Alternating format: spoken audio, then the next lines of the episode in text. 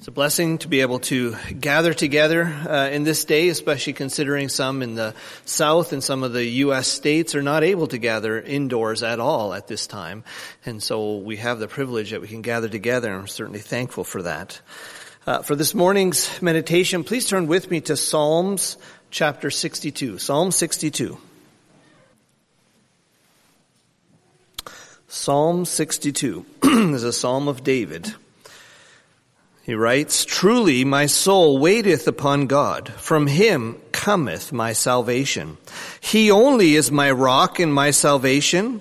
He is my defense, and I shall not be greatly moved. How long will ye imagine mischief against a man? Ye shall be slain, all of you. As a bowing wall shall ye be, and as a tottering fence. They only consult to cast him down from his excellency. They delight in lies and they bless with their mouth, but they curse inwardly. My soul, wait thou only upon God, for my expectation is from him. He only is my rock and my salvation. He is my defense, I shall not be moved. In God is my salvation and my glory. The rock of my strength and my refuge is in God. Trust in him at all times. Ye people, pour out your heart before him. God is a refuge for us. Surely men of low degree are vanity, and men of high degree are a lie. To be laid in the balance, they are altogether lighter than vanity. Trust not in oppression, and become not vain in robbery. If riches increase, set not your heart upon them. God hath spoken once, Twice have I heard this, that power belongeth unto God. Also unto thee, O Lord, belongeth mercy, for thou renderest to every man according to his work. I've read the entire chapter of Psalm 62. We don't specifically know how old David was when he wrote this psalm. It seems from verse 4 that he was already king. He was already in a position of power and authority. And so he had lived uh, enough years in life to understand that uh, there are certain truths that became self-evident to him as he went from being a shepherd boy, coming into favor with the King Saul, then running for his life for many years and all of the different kinds of stresses and, and, and, and uh, manipulation that uh, he experienced through that time of fleeing for his life. And then eventually ascending to the throne to have a, um, have many around him exalt and uh, appreciate his rule. But as he writes this psalm, that he has come to the recognition in verse 1 that as he waits upon God for his salvation, as in he waits expectantly for God to provide salvation because he says in verse 2, He only is my rock and my salvation. He is my defense and I shall not be greatly moved. Last Sunday, Brother Ben preached on uh, in First Peter the, the the scripture that talks about Christ being our cornerstone. Another way for us to say that in our modern building codes is He's the foundation. Now the foundation doesn't get a lot of attention because it's hidden, it's underground. We see the, the, the, the, the exterior of the building, the interior of the building. Most of us don't really think of the foundation at all because it's hidden from view. And yet the scripture for good reason says the foundation is absolutely critical and important because it holds the entire building up. But the foundation quickly becomes noticeable when something goes wrong. Some years ago, I re- recall reading an article about a new kind of building. A new fad, maybe, it's a better, better way to describe it. They're calling them iceberg houses. And of course, the children here among us, you probably have seen pictures of an iceberg. None of, most of us have not seen one physically, but we've seen the picture of what an iceberg looks like. The iceberg that's floating in water, enormous, but only the tip shows above the water, but the bulk of it is under the water itself and hidden from view. And this was the new building fad in certain parts of the world where they would take the same approach, where what you would see above ground was just the normal house, perhaps maybe uh, somewhat fancy. But as these very wealthy people would purchase these houses, especially in the area of London, England, the space to expand was very limited. They couldn't expand sideways because these houses were built many years ago in neighborhoods that were established. And so the only way they could expand was down. And so they built down. They excavated enormous amounts of earth underneath those houses so they could build subterranean rooms for all kinds of purposes, garages and, and, and, and swimming pools and bowling alleys and all kinds of things. And that seemed to be really promising until the neighboring houses started to shift. Because as you excavate the ground underneath them, the support that was the other foundations in the neighboring houses relied on was no longer there, even in the best of circumstances when they tried to be as careful as possible these other houses started to shift. And all of a sudden the doors would no longer open because the frames were starting to bend. Windows started to break. Cracks started to appear on houses that had been stable for decades or even hundreds of years. And in some cases, some of those neighboring houses had to be abandoned because their foundation shifted so significantly that it became too dangerous to live in there. And that's what happens when a foundation ha- no longer is able to support the weight of the building on it. And so as David is writing this psalm, he correctly identifies in verse 2 that God is really the only rock, the solid foundation that we can build our life on. So we don't have to worry about the house that we're building whether the foundation will be able to hold it in the shifting sands of time or over the course of time. We don't need to worry about that. And I know uh, children, many of you have uh, perhaps gone to the beach this summer, or maybe you're planning to go to the beach this summer. And one of the favorite activities for children on the beach is to build something on the sand. You take your bucket, you fill it with sand, you, you build a sandcastle, you build the ramparts, you build the, the, the corners of the, of the castle, and it's interesting. You can be very creative, and in some cases, you may have walked along the beach and seen some who are particularly artistic in building very fancy castles or other shapes as they express their artistic ability.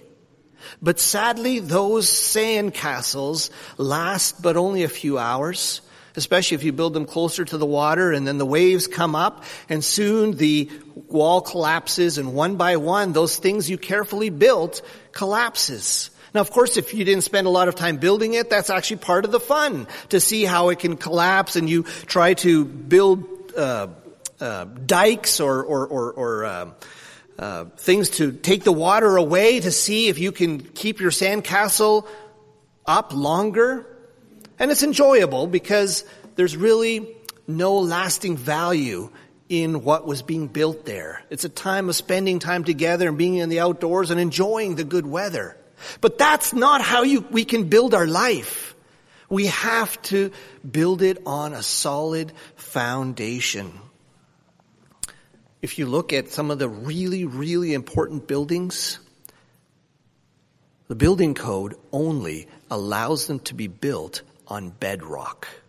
There's very few of those buildings, one of them being a nuclear power plant. And we can understand why the foundation of a nuclear power plant is so important. Is that it must be built on a solid foundation that hasn't moved in thousands of years, or as far as we can tell, has never moved but from our observation. Clearly in the creation of the world, there was a lot of movement that took place. But anyway, from a stability standpoint, can be built on bedrock that will not move.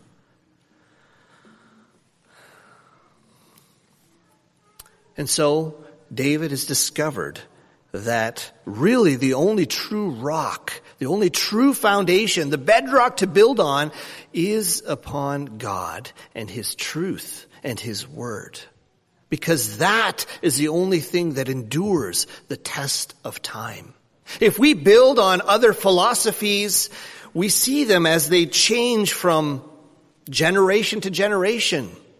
And often it only takes one or two generations for the philosophies that don't align with the scripture to eventually crumble. And often it doesn't even take that long. It may only be a several years before the philosophy of an approach to living life falls apart. And someone who is built on that foundation pays a heavy cost to start rebuilding their life on a different foundation. It says, God, He is my salvation. From Him cometh my salvation. Salvation is being saved from something, being rescued. So what is he writing about here? And this is, of course, Psalm, the 62, 62nd chapter is not the only time where we read about salvation. This is a common theme throughout the entire scripture, expressed in so many different ways. What is he being saved from or why is salvation necessary? We have to go back to God's original design to better understand why this is so necessary. In the first few chapters of Genesis, we read how God created Adam and Eve in the garden in perfect harmony.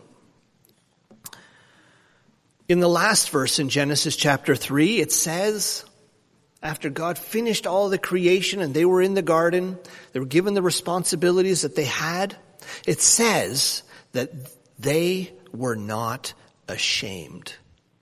In other words, they had, they were able to be fully vulnerable between themselves and their marriage relationships, relationship, as well as fully vulnerable in their relationship with God.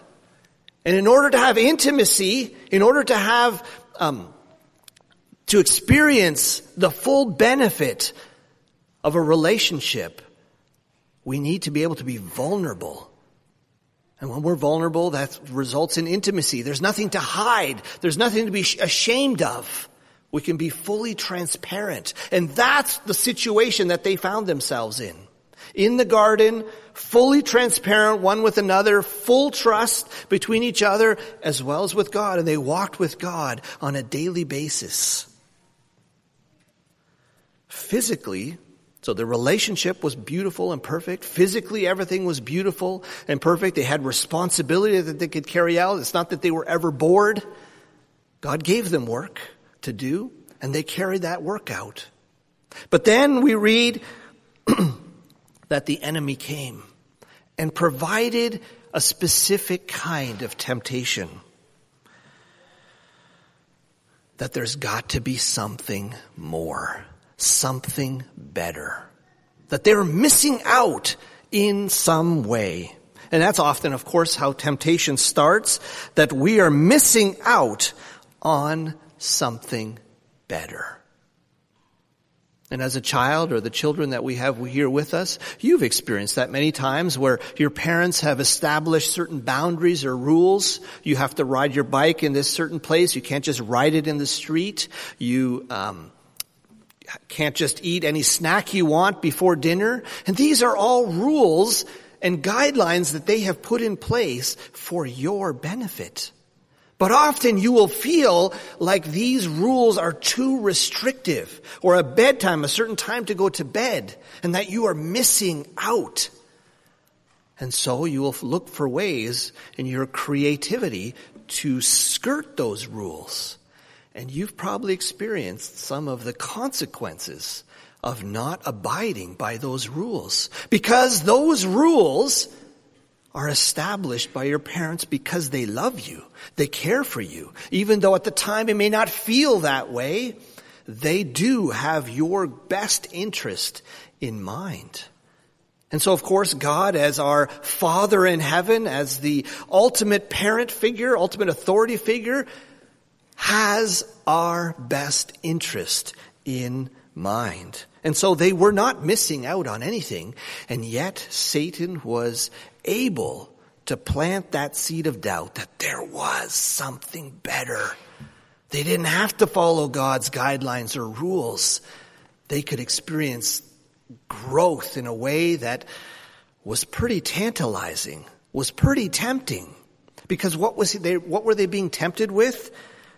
He said in verse 5 in Genesis chapter 3 that they will become like gods.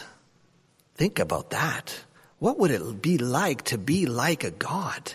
To be like God himself, to have ultimate authority, to make up the rules yourself, to you decide what is good and right and wrong, to have full autonomy that nobody can tell you what to do, to have full control. Wow, that is quite a temptation.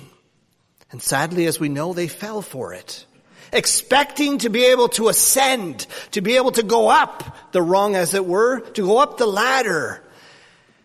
And it was a big, fat lie. That's not at all what happened. And of course, that is always the case with temptation. It makes a promise that it cannot keep. Not only can it not keep the promise, usually the consequence is when we have to pay the consequence, we're worse off than having given in to that temptation. And that's exactly what happened to them. Rather than ascending and becoming God, to have full control, to have full autonomy, they actually descended. They lost control. They lost control of their own selves because remember we were talking about they were not ashamed, they had full intimacy, and as soon as they did, they decided they wanted to become like God and disobeyed, they actually began to lose control of their own selves. We know that immediately following that the very next thing that the Bible records is that they began to hide. They no longer were willing to be vulnerable because there was shame, there was guilt associated with it. They cl- started closing up. They started to blame one another and bicker and quarrel. And in, instead of becoming the ultimate judge, because God Himself is a judge, they became judgmental. Instead of gaining control, they became controlling. And this is the sin nature that every one of us has inherited.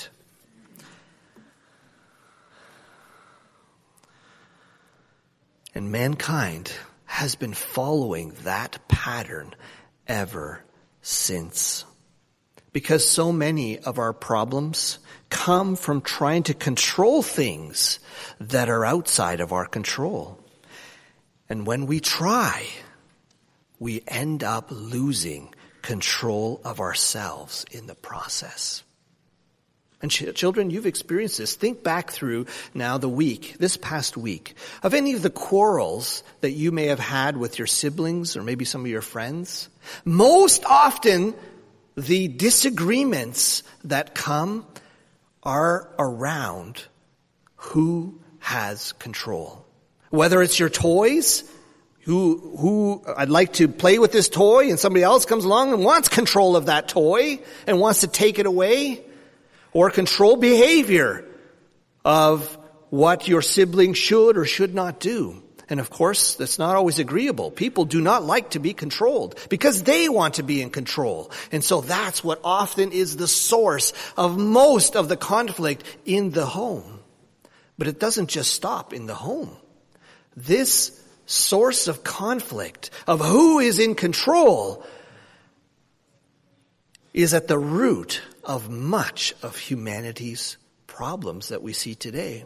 On the micro scale within a family and the set of relationships on maybe a more global scale between governments and what, what they're trying to impose, what you can and cannot do, or even in between governments and wars broke out, wars break out because one wants to exert control over another that is unwelcome.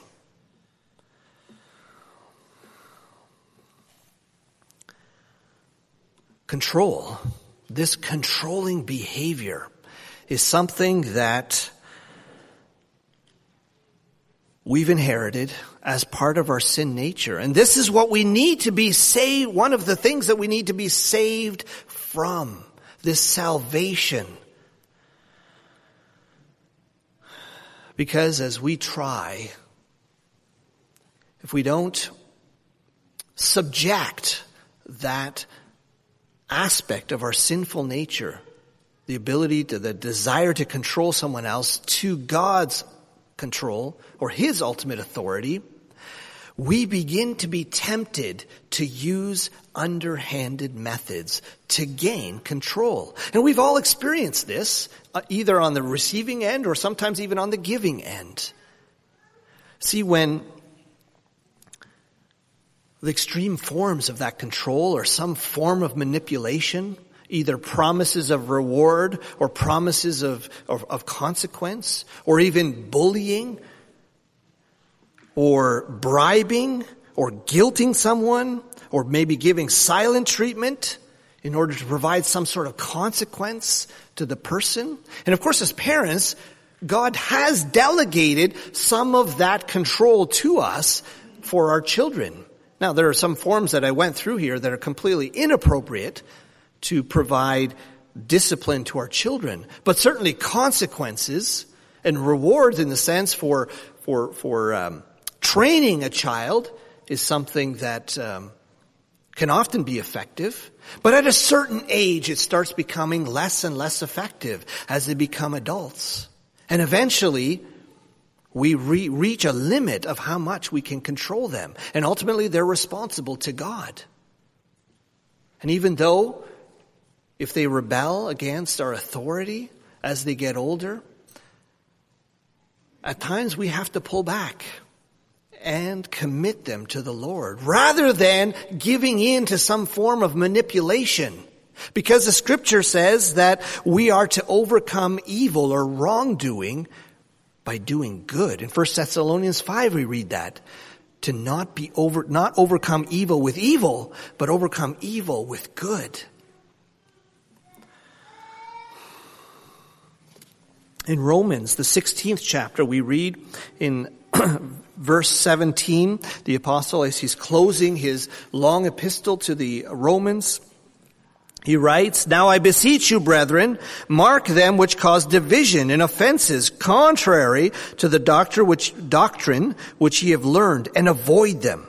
For they are not, for they are such excuse me, for they that are such serve not our Lord Jesus Christ, but their own belly.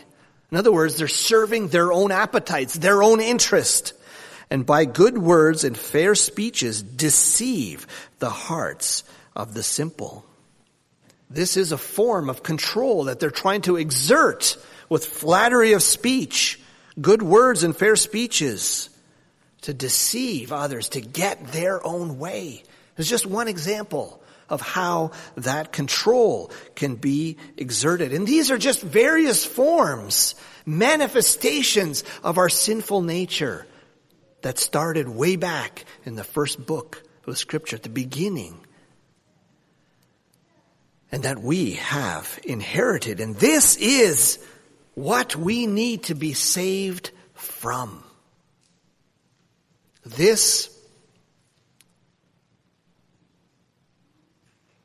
desire to be in control, to be as God, to make up the rules rather than following God's rules himself. And it always starts with a lie. It's, it doesn't look like a lie at, at, at the onset when it first is presented to us. It looks very convincing that we can be in charge and what we decide is right and wrong is more important than what God has stated in His Word is right and wrong.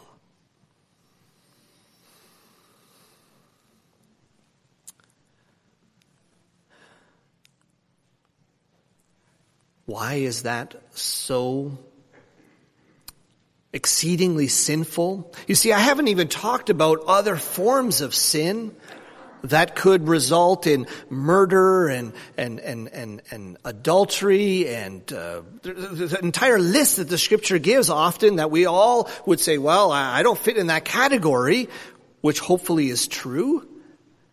But my friend, if you have never given your, given up control of your life to the Lord of life and have experienced that salvation, you don't have to commit all those heinous sins in order to be guilty before God. Because the ultimate sin in God's eyes is rebellion against His authority. That's ultimately what Adam and Eve did. They didn't commit murder in order to be expelled from the garden and sever their relationship with God. They didn't commit all those other heinous sins that we can read about in the scripture or that we've witnessed as we open the newspaper or have seen other people commit in their lives. They didn't have to commit that in order to sever their relationship with God because it started out with rebellion against His authority. In modern day terms, we call that treason. Treason is something where someone who is under a governing authority thinks that they want a different governing authority and they will take underhanded methods, either sell intelligence to a foreign agency to uh, uh, allow them to be able to take control of that country or themselves establish a, or, or, or, or initiate a coup to take over that foreign entity, often with violence.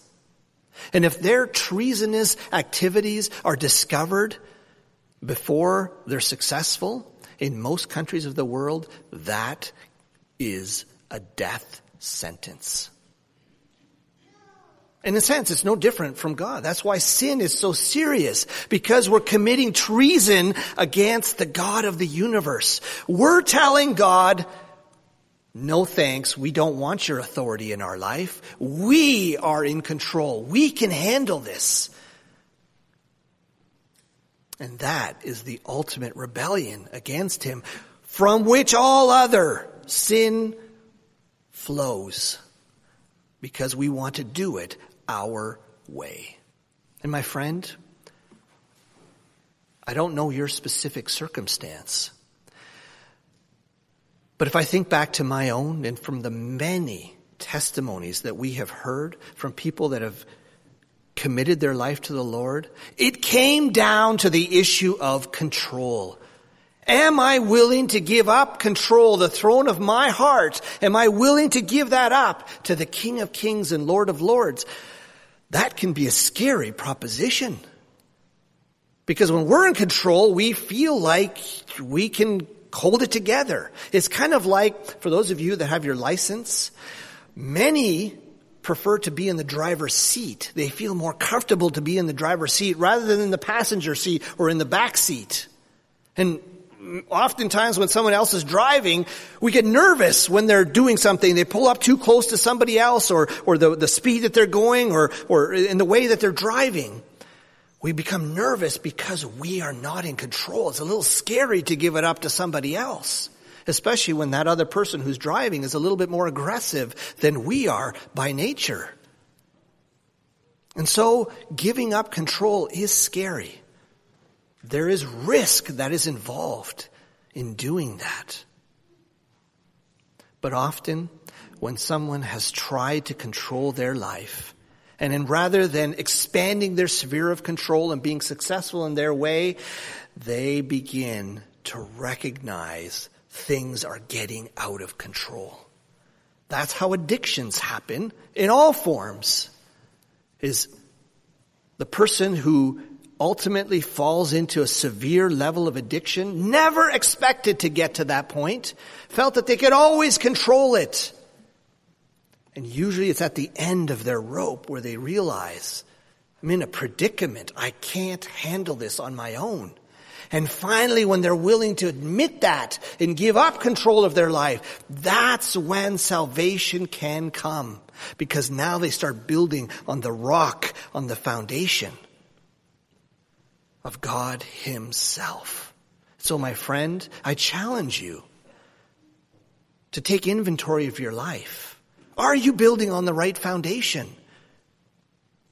Or are you afraid to give up control to the God who created you? He's the one that knows your every fiber and every being, every thought that goes through your mind. Who better to give up control and find that as you give up that control, you gain so much more than you could have ever imagined.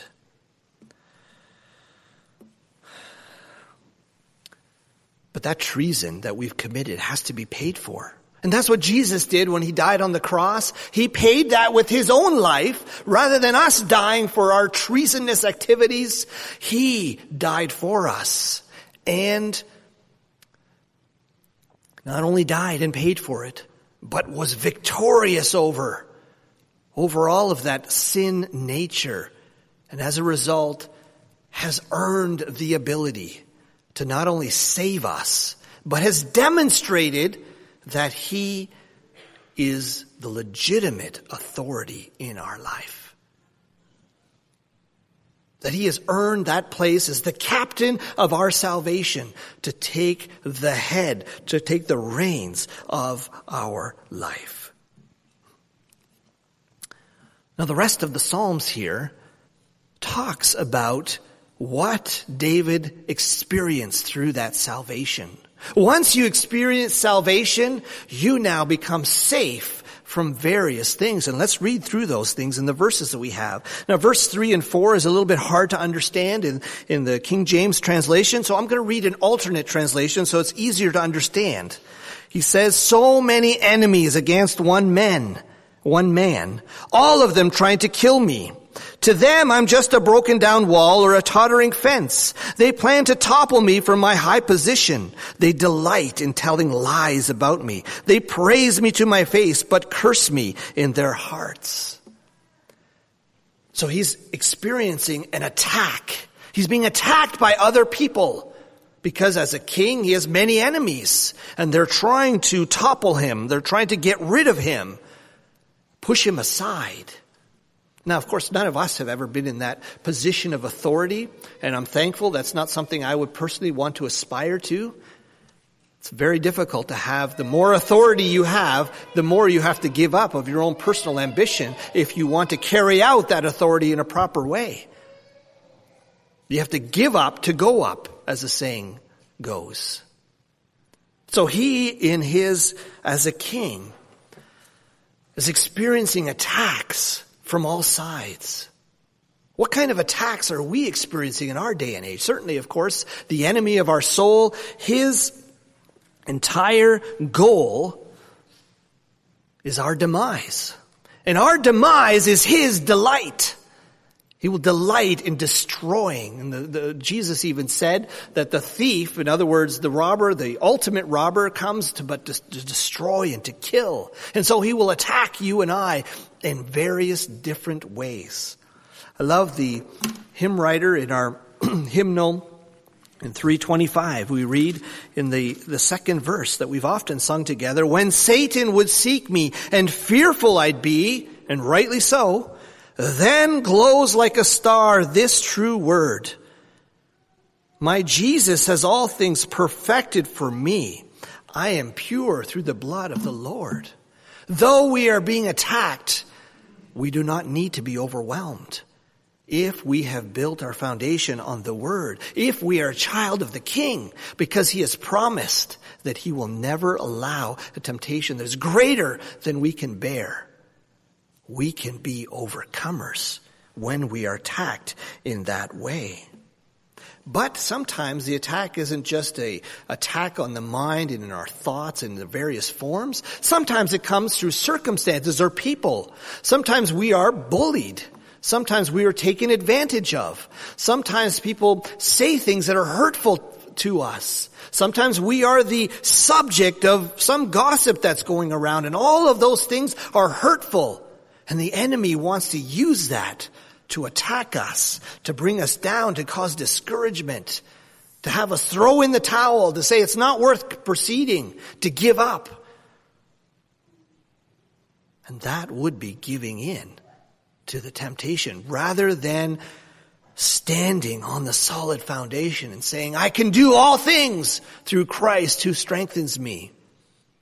And that there's nothing that can separate us from the love of God and claiming the promises of the scripture that are powerful and positive and practical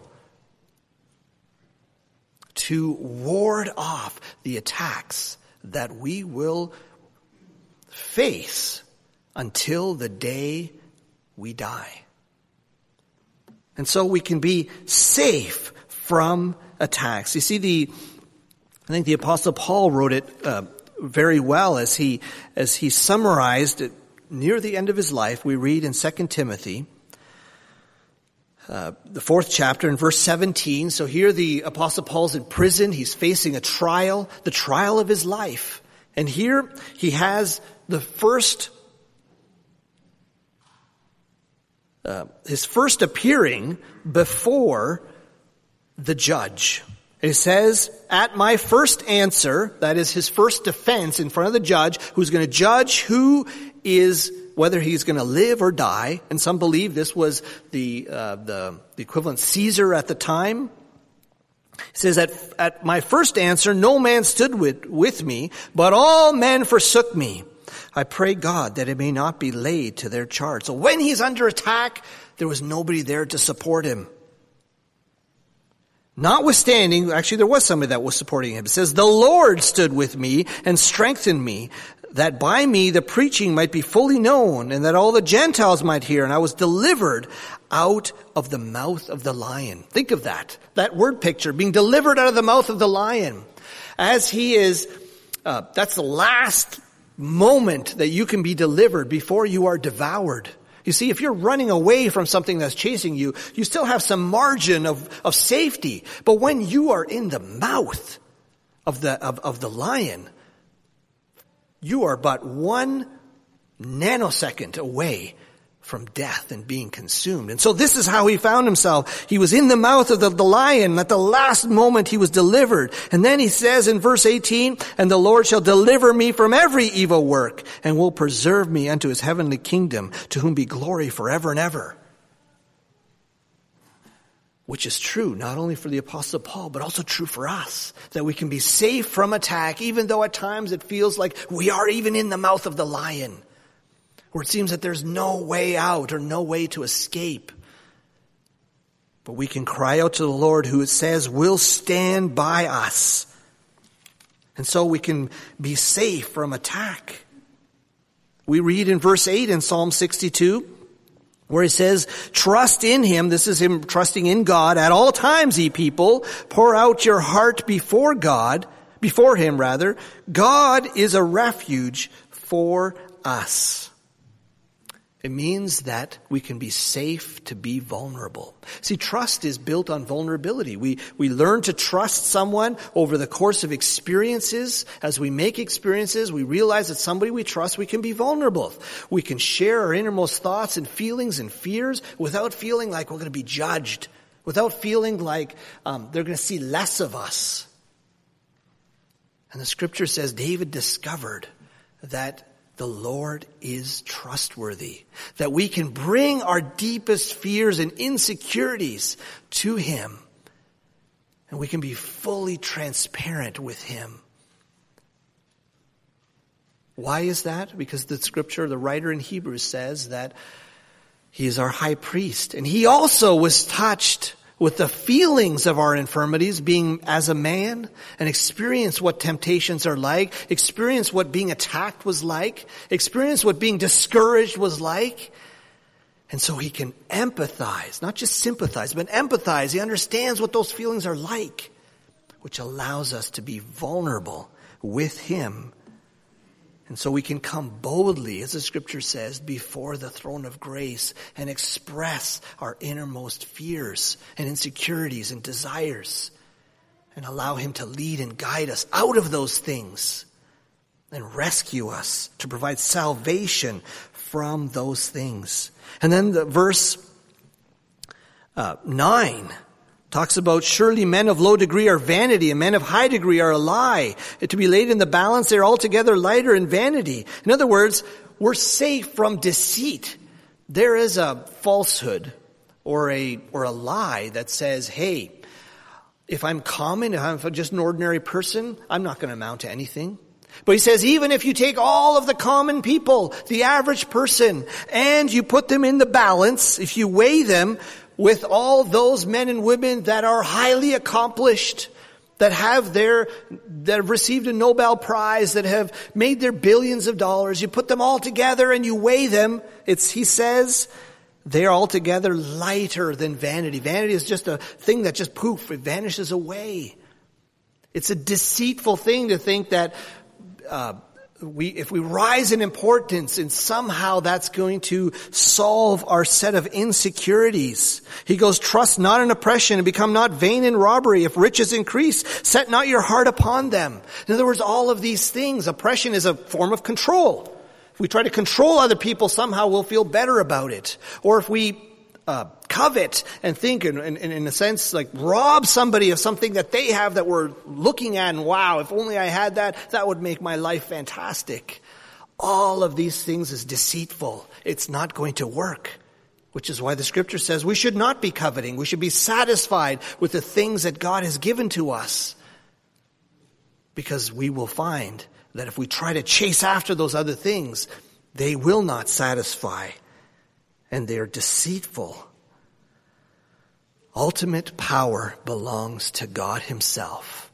And so when we give up control of our lives and we give it to the God of the universe and build our life on that bedrock, we will find that we are safe from attack, safe when popular opinion turns against us, because it doesn't matter what other people think. We really have to answer to God. And certainly, of course, we want to uh, provide a good witness and do the best we can. But at times we see in our culture that people's reputation can dissolve in a matter of minutes with various tweets or posts on blogs that then has the popular opinion turn against them. But we can be safe from that, those kinds of attacks. We can be safe to be vulnerable and we can be safe from being deceived on what ultimately matters. Because we have the Word of God, which has endured the test of time, which we can safely build our life upon. And that is true, my friend, for you. It's true for those of us that have been, been believers, whether a short time or a long time that this sin nature is something that we continually have to fight against and subject to the power of the Word of God to be able to experience the blessing that David experienced as he wrote, Truly my soul waiteth upon God. From him cometh my salvation. He only is my rock and my salvation. He is my defense I shall not be greatly moved. Amen.